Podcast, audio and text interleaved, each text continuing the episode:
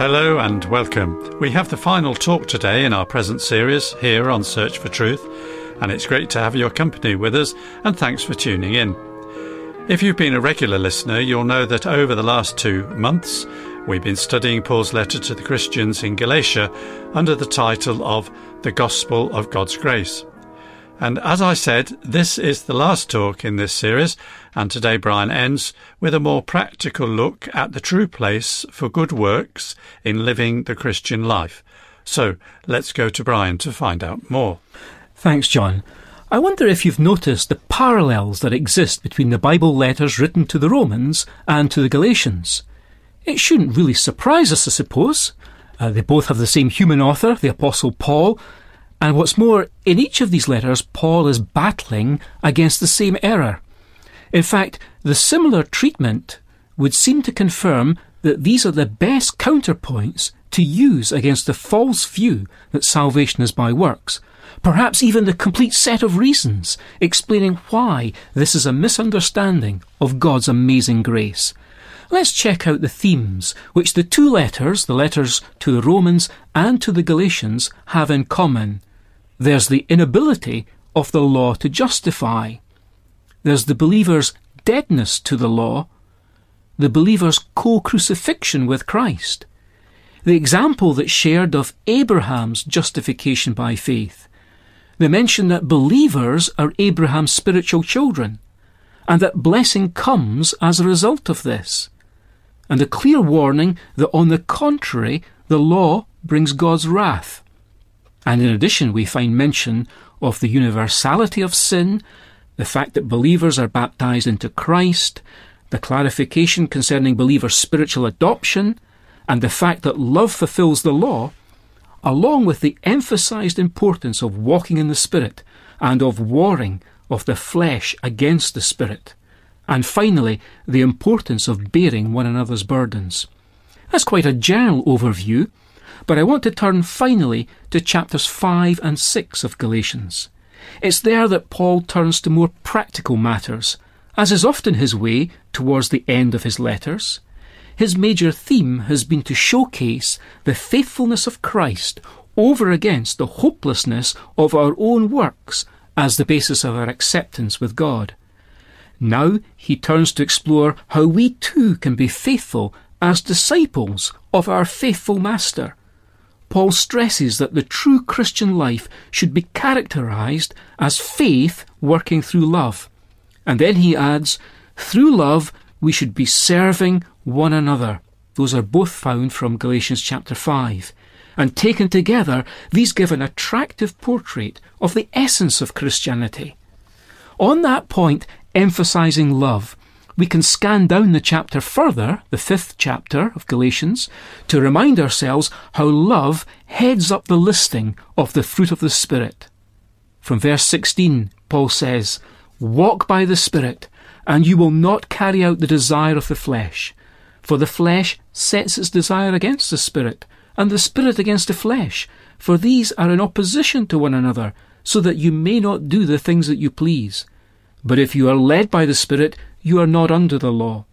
Now the deeds of the flesh are evident, which are immorality, impurity, sensuality, idolatry, sorcery, enmities, strife, jealousy, outbursts of anger, disputes, dissensions, factions, envying, drunkenness, carousing, and things like these, of which I forewarn you, just as I have forewarned you, that those who practice such things will not inherit the kingdom of God.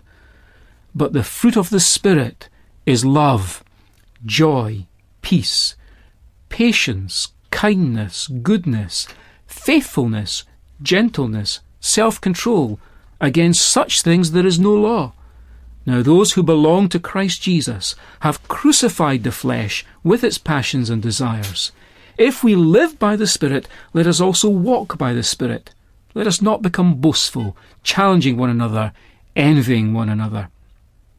We are complete in Christ, but how do we become in daily life what we already are by the grace of God in His sight? The Bible instructs us to focus on our Christian identity and character. We can't do this by ourselves. It's only by working with God. remember we said that works follow salvation, but they don't produce it. And this is a work of grace in which we must be diligent. Grace is not opposed to effort, but it's only opposed to earning. So we are to put to death by the Spirit the deeds of our body.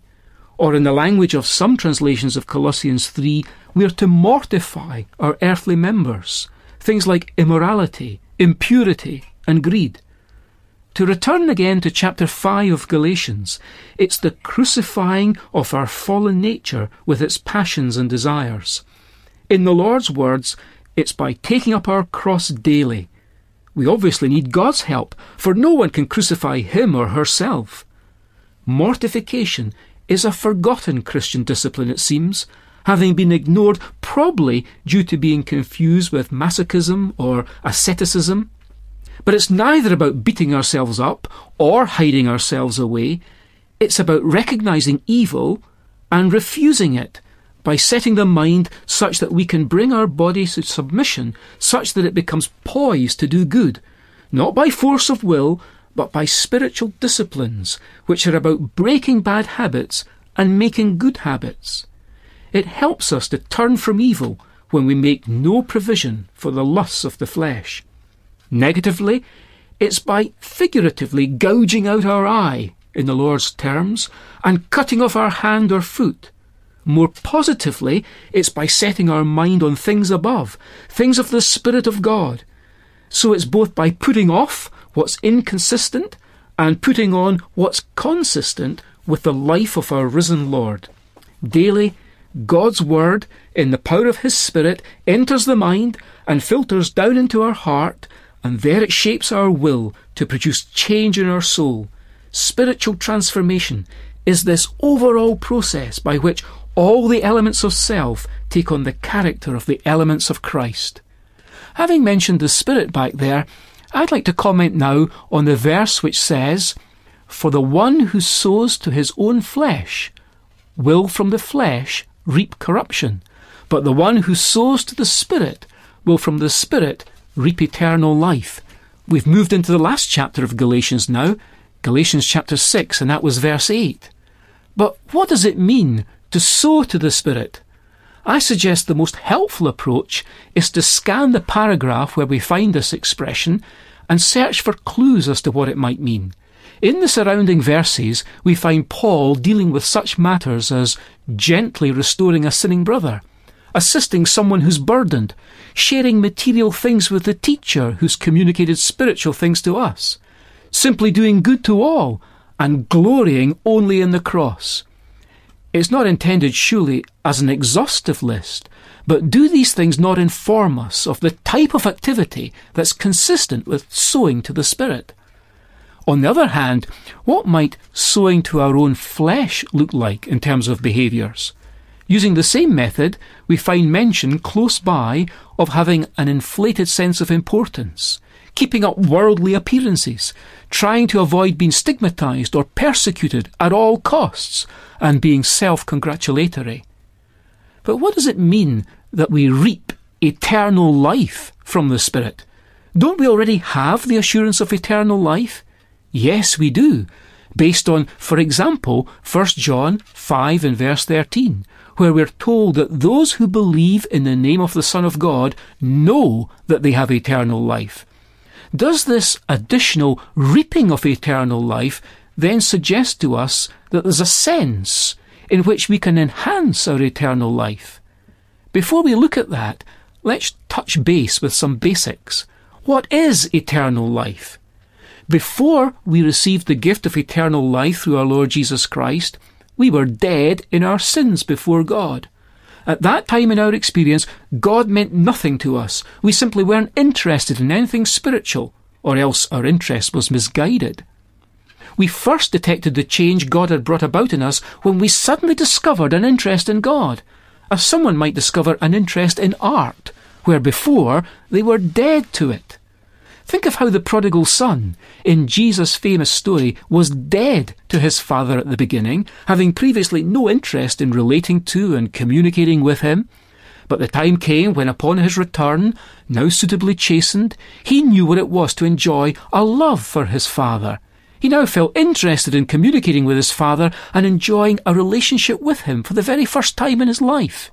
The father said of the son that he'd been as one who'd been dead to him before, but now it was as if he was alive. There was now an interest, a connection, a bond. Eternal life is cultivating a friendship in which God remains loyal to us forever, unaffected by our death. Now, it's quite a thrust of the New Testament that we can make adjustments to our life now in view of the coming day of Christ. Does this mean that we can upgrade in any sense our eternal life experience? Well, for sure, we can get to know God better, starting now. After all, that was the Apostle Paul's passionate desire. And what's more, he tells us that godliness is profitable for all things, since it holds promise for the present life and also, he says, for the life to come. It does seem then that although our eternal life is assured to us as a free gift, not the result of our own performance based obedience, we can, however, get a stronger grip on eternal life. I hope our study of Galatians has helped us in that.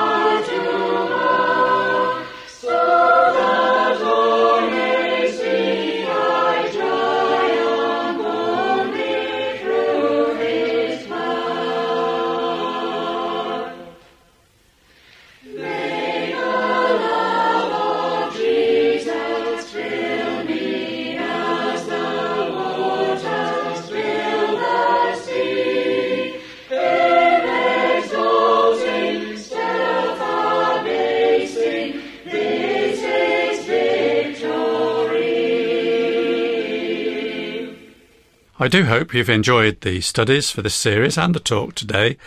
It's been on the gospel of God's grace, and I hope especially that you have uh, appreciated the joy and eternal security that comes from having faith in Christ. If not, I would urge you to do so, and if you would like help or have any questions, please write in and Brian will be glad to assist. There's still the transcript book for all the talks in this series, it's available free on request by asking for the title The Gospel of God's Grace. You can order the book by email or by post, and here's our address. Search for Truth, Hayes Press, The Barn, Flaxlands, Royal Wootton Bassett, Swindon, SN4 8DY, UK. Our email address is sft at churchesofgod.info.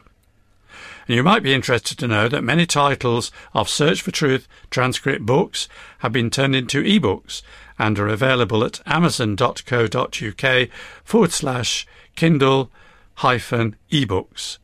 And then if you type the Search for Truth series into the search box, uh, they should appear. And once again, many thanks for your company. It's been great to have you with us. Next week, Brian begins a brand new series on a different Bible topic. So please join us again if you can. For now, it's very best wishes from Brian, David, our singers, and me, John. So cheerio, and may God richly bless you.